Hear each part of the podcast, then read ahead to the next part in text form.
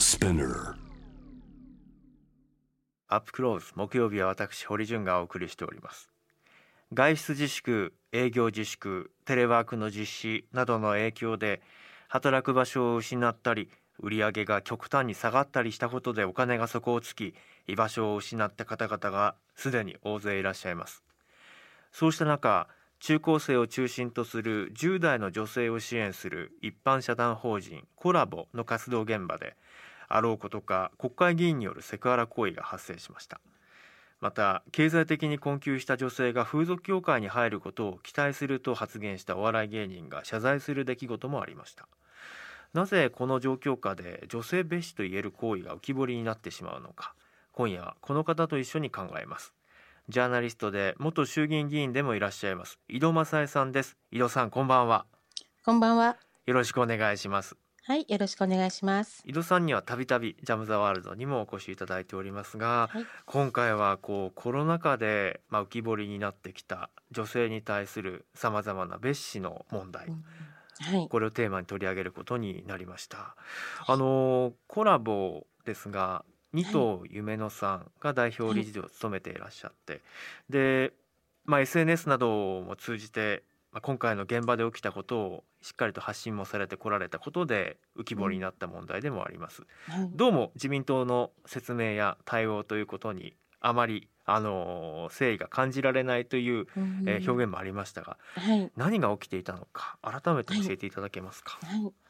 えーまあ、あのコロナのあのことで、まあ、外出自粛要請が続く中で、まあ、育児放棄だとか性暴力などを受けていた10代の女性たちっていうのは、まあ、家にいろって言われてもねそこがいろあの暴力の現場だったりするわけですからそこから出て、まあ、居場所なくさまようということが非常に問題だということで二藤夢乃さんたちあのコラボのメンバーが、えーバスカベってバスをの中にテントなんか積んで、はい。えー、とそこで、まあ、公園なんかで、えーまあ、カフェをやるわけですよね。うんでそこで、まあ、いろんな必要なもの例えばマスクだったりだとか食事だったりおやつだったりっていうのを提供しながらそうしたあの、まあ、10代の女性たちが、まあ、性的搾取なんかに合わないようにってことで活動をずっと続けてられられてるわけですけれども、えーそこにですね自民党のハウジングファースト勉強会、まあ、長谷博えー元えー文科大臣などなどですねが、えー視察に来たと。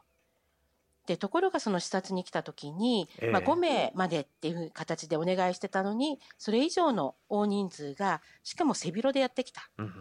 うん、というのとまたあのそのそこにいるあの女性たちはやっぱり虐待の被害者だったりうん DV の被害者なので、まあ、見バレするのがすごくやっぱ怖いわけですよね。えだけどそこで写真パチパチパチと撮ってそれを自分の、えー SNS で、まあ、それを発信する自分はここでボランティアしてきたんですよみたいな形で議員のアピールの、えー材料として使われてーしまった。うん、そしてまたですねあの10代のメンバーに対して長谷議員がちょっとどいてって言いながら後ろを通ろうとした時にその女性の腰に手を当てて触ったっていうセクハラ行為があったんじゃないかということで二戸夢乃さんが、えー抗議文と要望書というのを、まあ、出したわけですね。うん。はい、あの二藤さんの発信などをいろいろ拝見しているとやはりその、えーこの運営に関して女性たちが主体的になって自分たちがきっちりと運営していくっていうところに対してはい、どうもやってきた議員さんの中には僕が助けてあげるよっていうようなうん。すごくこうステレオタイプなあの女性に対してのお目線というのを投げかけていた。うん。そういうことに対してもすごくこう不信感やショックがあったっていうそういうニュアンスのこともはい。書かれていましたよね。はい、やっぱりあのこの問題を二藤さんがまあ勇気を持ってねある意ええ。味こう指摘をしたんだけれども、それに対してのこう返答っていうものがそもそも問題がどこにあるのか分かってないうん。とかまた言い訳的なところでの説明っていうのが、まあ、二藤さんたちに対してではなくてあくまでも、えーまあ、ゆ世間でこう、まあ、なんていうんですかねこう騒ぎになったのでそこを収めるために発信をしているという形で本心からの謝罪じゃないってことは、まあ、二藤さんたちもそうですし周りから見ててもそういうふうに思いますよね。うん。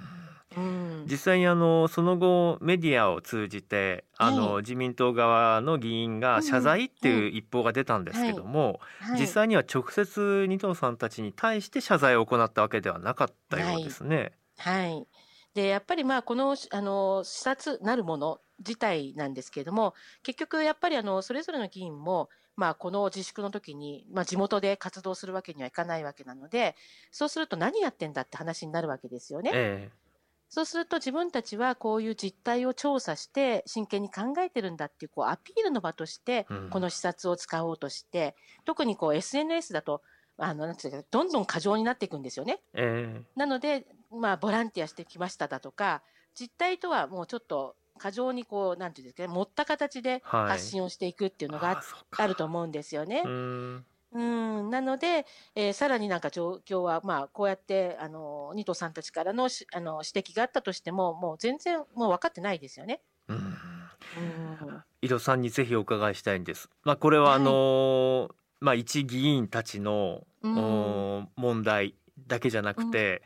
まあ自分も私自身も含めて、うん。知らず知らずのうちにとかそんなつもりではなかったのに、はい。あのーそう接してしまってるっていうそこの真っ只中に、まあ、僕もいるんじゃないかっていう、うん。その怖さがあるんですね。あなるほど。だからはい。その改めてそのリスナーの皆さんと共有したいのは今回のこのコラボと自民党の議員さんたちの問題っていうのははい、何を考えていくことが一つ前進につながる大切なポイントなのか。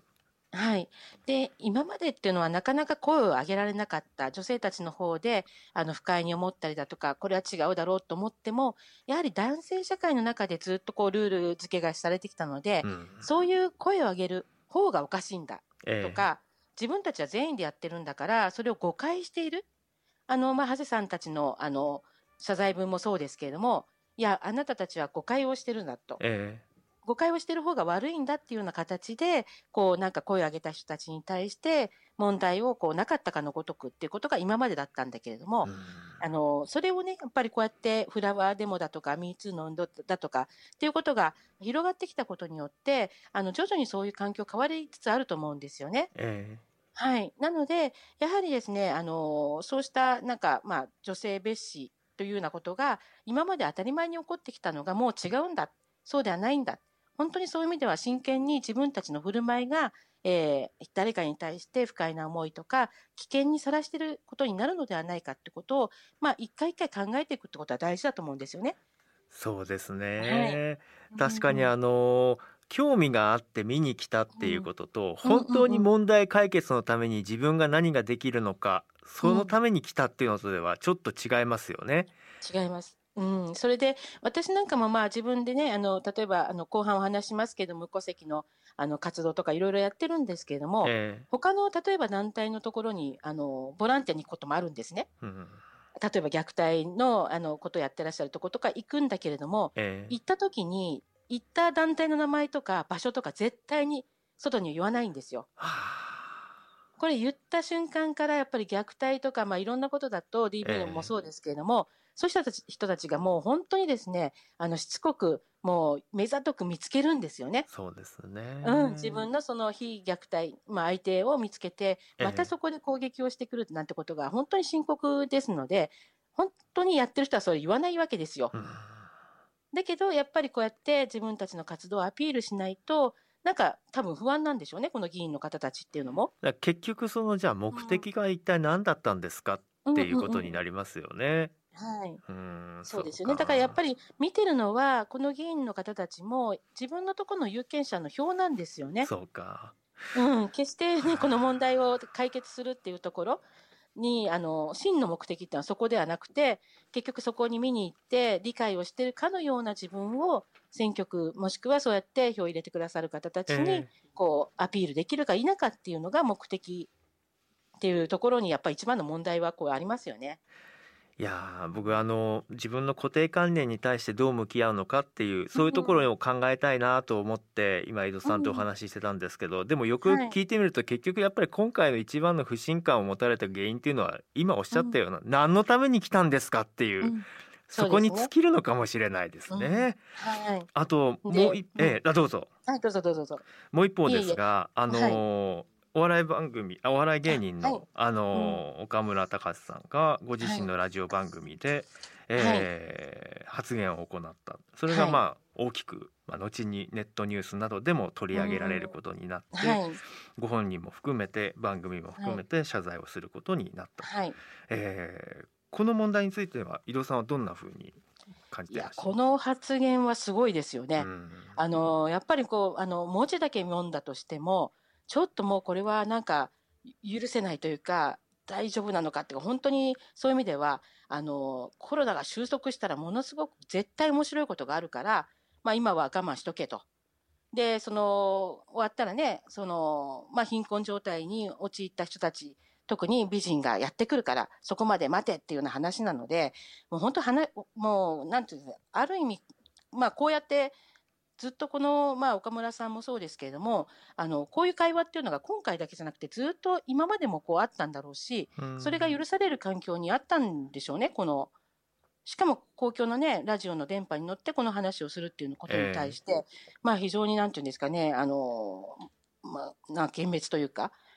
ですしやっぱり例えばあの風俗に通うことがね女性の生活援助なんだと。うん。生活を援助していくっていうことを、まあ、堂々と言ってるわけですよね。うん。うん、でどっかにやっぱり男の人がこうそういう貧しい女性を救ってあげるっていうヒーロー願望みたいな、そうか。うん、いうものが、まあ、ヒーロー気取りっていう言うんですかね、ええなんかがありあるのでこれはこれでやっぱりすごく深刻な話だとやっぱり私は思いますね。うん。これはじゃうん。あそのやはりそのその後のいろんな論争も含めてうん。岡村さんだけじゃなくて、じゃあその当事者の皆さんのことを、はい。じゃあ本当に知ってるんでしょうかとかすごくステレオタイプなものに当てはめて、その中でしか評価してないんじゃないですかとかうんこの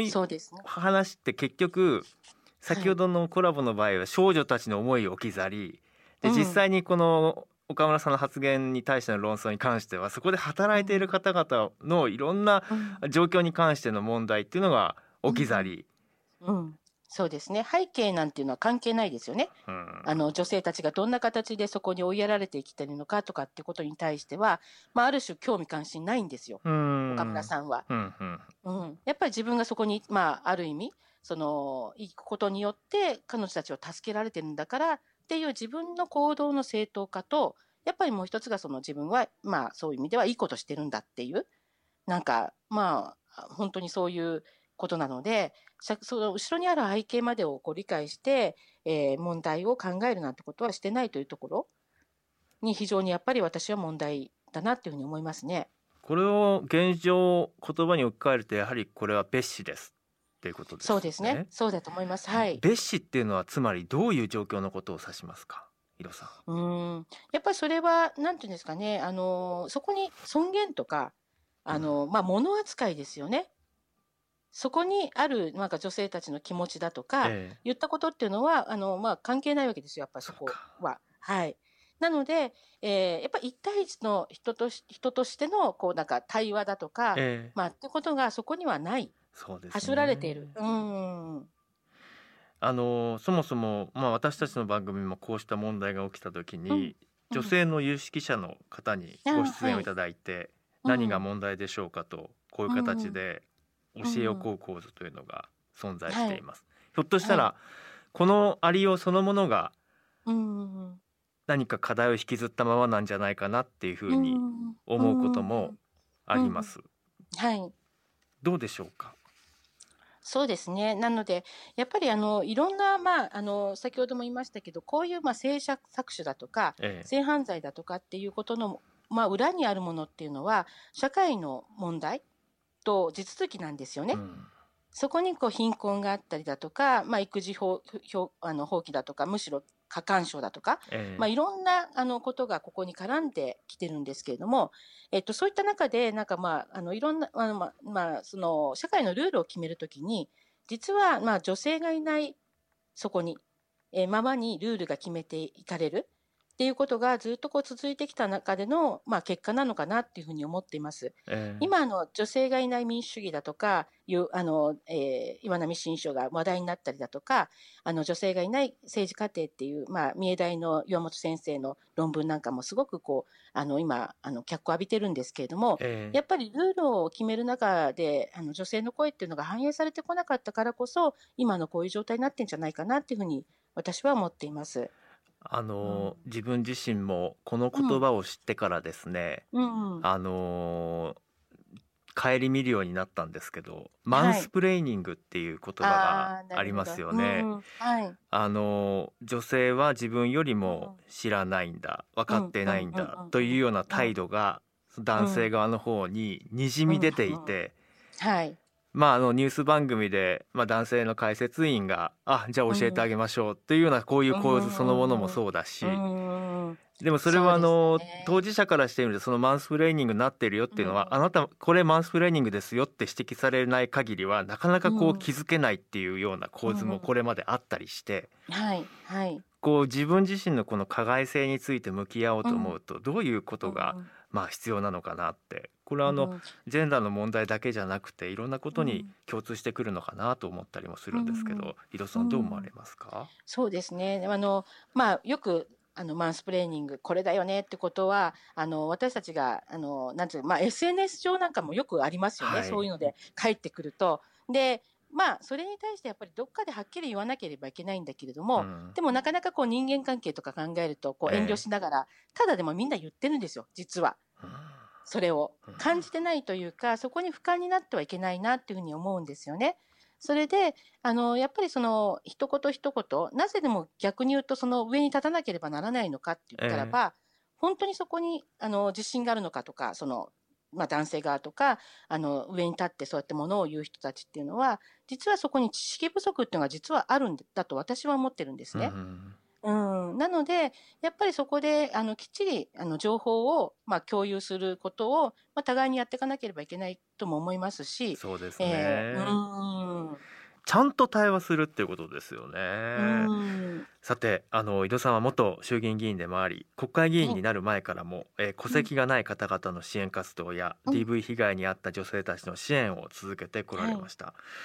えー今回無戸籍の方やうん。DV 問題に悩む方からの相談窓口も開設していらっしゃるんですよね、はい。具体的にはどういう不安の声や悩み寄せられていますか？はい。えっ、と、今回に関しては、例えば一律10万円の給付があるっていう、まあ、ありますよね。はいで、それに最初ですね、無戸籍の人たちっていうのは対象の、対象外だったんですよ。うん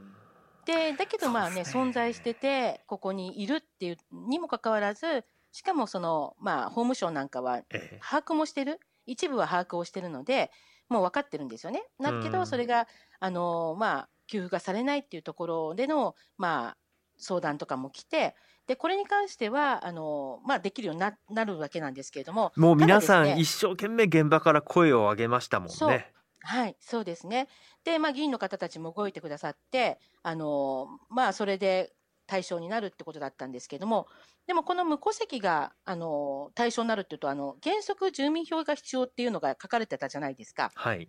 だけど住民票ないんですよね、無戸籍のうん方。そもそも。うん、だから、そもそも。そういう意味では、そこで要件が広がったことによって、まあ、DV も最初、証明書がないといけないっていうふうに、あの、ある機関でね、その相談の機関っていうところが支援団体とかにも広がったんですよね。えうん。なので、こういう、例えば無戸籍の、まあ、クレームが、次の、あの、そういう DV だとか、あの、少女たちの、えー住民票がそこになくても大丈夫っていうところにこうつながっていったっていう意味では、あの今回の、まあ、一律の給付金のあのありようなんかは非常に面白いなと思いながら私もあの見てたんですけれども、ただ本当に無戸籍の方たちなんかはね、10万円あるのとないのとは全然違いますから。いや大きいですよ。うん。うん。いやでも本当にあの僕は不安や困りごとはニーズだから、うんうん。頑張って声を上げればどこかで誰かが必ず動く。そう信じて声を上げようって、今はい。回コロナに関しては本当にあのうん現場の皆さん、当事者の皆さんが踏ん張って連帯して、うんうんうん。そして支援の輪が広がってその度にうん。制度が少しずつ改築改善されていく様子っていうのは励まされる思いではいるんですけれどもはい、でも漫画回答 OK ってわけでもなさそうですよね。うん。あのいろんなところにまだまだエラーが起きていきそうです。はい。実際にはどういうことが懸念材料としてあるのか、そして起きているのかいかがですか？10万円支給に関して。ですはい。えーとまあ、あの例えば DV なんかでねあの無戸籍と DV っていうのはもう表裏一体というか一緒なので大抵は DV 絡んでるんですけれどもそうするとね例えば別居して、えーもうおあの夫から逃げてきたっていう人が、えー全く違う場所でこの10万円をあの、まあ、支給を受けるためうんにも、住民票を例えば移すってことをしようと思うと、ええー逆にですねその夫の方は住民票を移したこと分かっちゃうわけですよ、え、うん今回の。そうか。あのうん、世帯主のところでね、自分のところに名前出てこなくなっちゃうので、えそうすると、いや、移したんだなと。これはどっかに行ったから必ず追いかけなきゃいけないみたいなことで、えーとりあえずこう死因として、あの、まあ、収まってたところを、ネタを起こす的なところっていうのの、まあ、そういう、あの、弊害っていうのが、今回の住民票のあそ世帯主っていうことで、一律給付で、こう、あらわになるんじゃないかなっていうのは、ちょっと懸念ですよね。うんすごく。で、もうもちろん DV の被害者の方たちもそれをとても恐れています。あのこれどうしても根幹から変えなきゃいけないんじゃないかなと思うのは、はい。なんで世帯なんでしょうね。うんうん。これだけマイナンバーの制度だって敷いたくせに、どうしてこう世帯なのと、どうして個人に対してじゃないのっていう思いがあるんですね。はい。これなんとかならないですかね。うん。まあなんかあの、時間がかかるから世帯主みたいなことを言ってたんですけれども、ええいや、どこ、そこ、ね、その理由っていうのは本当にそこまでのじ時間的なことになるかどうかっていうのはあれですし、やっぱりこの給付は個人単位にしないと、まあ先ほどの DV とかもそうですけれども、やっぱり問題いろいろ起こしてきてしまうわけですよね。ええでただこの世帯主っていう発想自体は、まあ、戦後家制度はなくなったっては言ってるんですけれども、戸籍の編成っていうのは夫婦と未婚の子っていうええ婚姻家族というのを基本にしてるんですよ。うんで、あのーまあさ福祉も全ては世帯を中心として考えられている。なので世帯以外の個人でやっていくっていうのが、まあ、そもそもこうないわけですよね。そうですね。んいやー僕は本当にあんなに吸ったもんだして導入したこう、うんマイナンバーがもう、う んマイナンバーカードの普及もそうだし、はい。マイナンバー制度そのものもきちんとした、えー再分配機能を果たす役割をやっぱりこうサポートできてないっていうのがうん。非常に残念で、例えば今回に関しても、はい。あのマイナンバーカードを持たれてる方もですね手続きが非常にこう途中であの暗証番号を何回か間違えたりするとロックされたりするから一回もう一回役所に行ってロはい。ックを解いてもらったりとかなんかそういったあ作業が必要だしうんなんかそのどうも優しくないというか。うん、なんかだってクレジットカードのねななだったらカードリーダーもいらず後ろのねセキュリティ番号入れればそれでみんな買い物とかできちゃうわけじゃないですか、えだけどマイナンバーカードはねそうやってカードを持ってただけではそれできないとかね。えうん。非常にこう煩雑ななんかわざわざあの非常に複雑なかあの形にしてるっていうところもまあでも今回私はね非常に驚いたのはまあ、私なんか無戸籍とかやってると、ええ。そういった世帯主の問題なんてはずっとこうあの密かにこう言い続けてきたわけだけれども、うん、誰もあまりこう反応なかったんですよ、これまでは。これまでは。だけど今回は、もうそのすごいですよね、その世帯主おかしいっていう声がうん。当たり前のようにこう聞か聞かれるようになったってことは、もうすごく社会が変わりつつあるのかなっていうふうに思うんです。あの電子印章、うん。印鑑の話は随分前進を見せているようです。であの、やろうやろうって言っていたテレワークの話とか、うんうんうん。あそもそもライワーク・ライフ・バランスのん。働き方改革の話とかも、はい。まあくしくも今回のコロナ禍をきっかけに前進を見せている部分がありますが、はい、このこう戸籍であったりとか、うん。課長制度というような、うん。こう古くからのこう慣習、こうしたものっていうのははこのコロナ禍をきっかけに前進につながる期待はありますか？そうですね。なので、世帯主に対しては言うけど、そこと例えば戸籍がリンクしてるってことについては誰も言わないじゃないですか。だかうんら本当は考えなければいけないのは、例えば戦後民法が変わって、ええ。えー例えばね、古種の承認なんかなくても、あの好きな人と結婚できるっていうふうに、まあ、非常にこうジェンダーをあの反映したい形に憲法は変わったんだけれども、ええ。民法は何も変わってないわけです。うん。うん、それで民法は相変わらずのこう家制度の名残的なものを形を変えて、家なんて言葉は一つも出てこないんだけれども、えーまさに世帯とかで、まあ、縛り、あた新たな、なんていうんですかね、家プレッシャーみたいなものっていうのをこええうかけてるんですよね。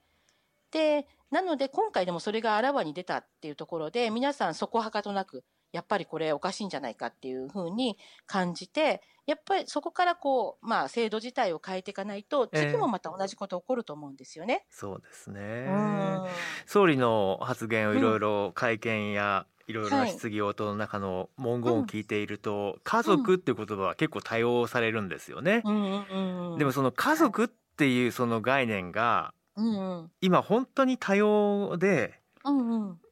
そこについての思いがうん。総理はあるのかなっていうのは僕は一度お会いしたら聞いてみたいです。なんかいや、やっぱり。従来がうん。従来っていうかその民法が当時作られて120年以上前の形そのものをうん継いでいくのがうん保守のあり方ではないんじゃない？ってやっぱり国民を守るっていう意味で言うと本当に一人一人の個人がきちんと活躍できるような社会を作るっていうふうにうん。うんうんバージョンアップしてほしいなっていう思いも改めて思います。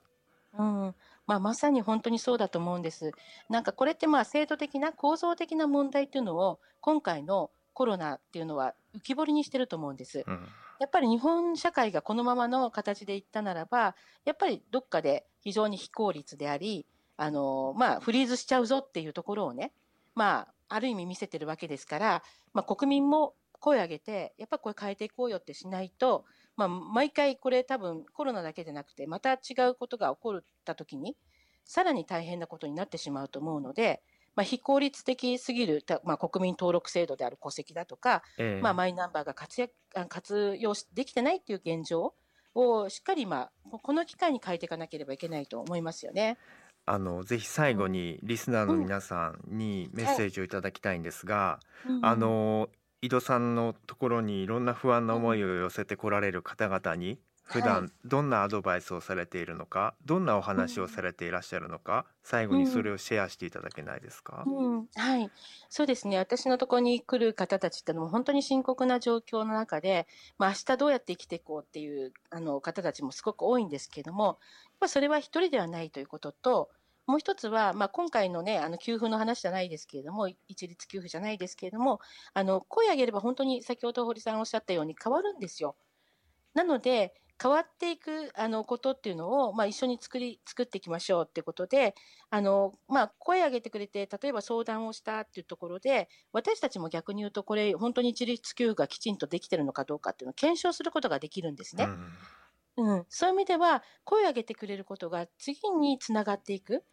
次の社会変えていくことにとっては大きな大きなこう力になっていく。なので、えっ、と、そういった相談者の方たちって非常になんていうんですかね、じ自己あの評価が低い方たちって多いんだけれども、ええそうではなくて、あの、本当は社会の力なんだと。い今一番あの大変な思いをしていらっしゃる方たちっていうのが、あの、社会を変えていく、あの、いう意味でも、あと他の人を救っていく力にもなるんだってことをお伝えをして、そして、まあ一緒に頑張りましょうってことを、あの、言うんですけれども。そうはいですね。だからあうんの不安を口にしてくださった方には本当に、うんあありがとうございますうん。教えてくれて本当にそうなんです。ですよね。はい。うんそうなんです。気づかせてくれてというかね、やっぱりその先ほど堀さんもおっしゃったように、やっぱこのあの社会のバグっていうのがあるわけですよね。はい。で、それって普段私たちがこう、なんていうかな、あの、生活してる中ではなかなか気づけないんですよ。うんなので、そういう本当に大変な思いをなさってらっしゃる方たちが声を上げてくれるってことは、やっぱりみんなにとっても非常にこう大事なことであると思うし、あとやっぱりなんかね、あの、今の世の中だと、本当に、あの、将来が不安なんていう方たちたくさんいるじゃないですか。そうですね。うん、今は良くてもね。なので、やっぱりみんなで一緒に頑張るっていうことをうん、あの、しない、していかないといけないなっていうふうに思ってます。そうなんですよね。はい。いや、マンスプレーニングの話もそうですけど、そんなつもりじゃなかったのに、でも言ってもらったから 分かりましたっていうこともいっぱいあるわけで、うん。ありがとうございました、井戸さん、はい、ありがとうございます。今夜はコロナで浮き彫りになった女性蔑視問題についてジャーナリストの井戸正恵さんにお話を伺いました。ジャーナリストの堀潤ですさあ今夜は井戸正恵さんとコロナ禍でくしくも浮き彫りになった、まあ、改めて感じられるようになった女性蔑視問題について取り上げましたが井戸さんとの対話の中であのマンスプレーニングっていう言葉について言及しました。皆さん知ってましたか？結構 SNS のその後の反応を見ているとあああれねっていう方もいらっしゃればあ初めて聞きましたという方もいましたね。あの man 男と explain 説明するという言葉を掛け合わせた言葉造語でマンスプレーニングでこれはですね男性の側が偉そうに女性を見下しながら何かを解説助言すること。という説明がなされてるんですね。うん、でまあこれはですねでも自分自身をこう顧みてもですねいやどうしたらいいんでしょうね？って聞かれてあこうこうすることがいいんじゃない？大体今世の中ってこうこうこうでさってなんか自分もこう得意げに喋ってる時が時々あるのであれ？これって知らず知らずのうちになんかマウスプレーニングなのかな？この言葉を知ってから非常にこう自分自身の言葉をちょっと顧みながらですね態度そのものをと。であの以前ハフハフィントンポストハフポストが記事にしていて僕これあの興味深く拝読して「ハッシュタグ #JWAVE」をつけてツイートもしましたが雑誌の「ニューヨーカー」が風刺漫画のウィル・マクフェイルさん、えーの風刺画というのをですねニューヨーカーのフェイスブックに投稿して話題になったと。でこの風刺画が秀逸なんですよね。あの美術館で絵画が飾ってあってでそこに男性と女性が一人ずつ立っていてで、えー女性のこれ吹き出しなんでしょうね。私はこの絵はどういう意味かしらとは言ったけどどういう意味か教えてとは言ってないっていう きっと得意げに「君はわからないのかいじゃあ教えてあげよう」なんていうふうにこう男性がここで解説してるんでしょうね。うん、いやここで僕はねやっぱりこう大切だなと思ったのは今日のアップクローズでもそうだったんですけど結局こう独りよがり自分のイメージ自分の固定観念自分はこうあるべきだの中で生きていたら絶対目の前にいる人がどう思ってるのかなんて気づけないじゃないですか。だからその女性男性ってこうジェンダーの話よりももっと普遍的なテーマにしてみたとしてもやっぱり相手の心の中にあの自分がいないっていう状況で喋り続けるっていうのはやっぱりねこういう構図を生み出してしまうんだろうなって思います。だから聞くこと知ること、うん、一緒に考えることっていうのがやっぱり大事、うん。うんうん、まあこれはあのひょっとしたらジェンダーの問題じゃないかもしれないですけどね、うん、でも今まで圧倒的にこの社会においてはあこうジェンダーバランスがこう傾いてあの偏っている中ではこういう状況が起きてきたんでしょう。いや本当に次回次回のアップクローズでした。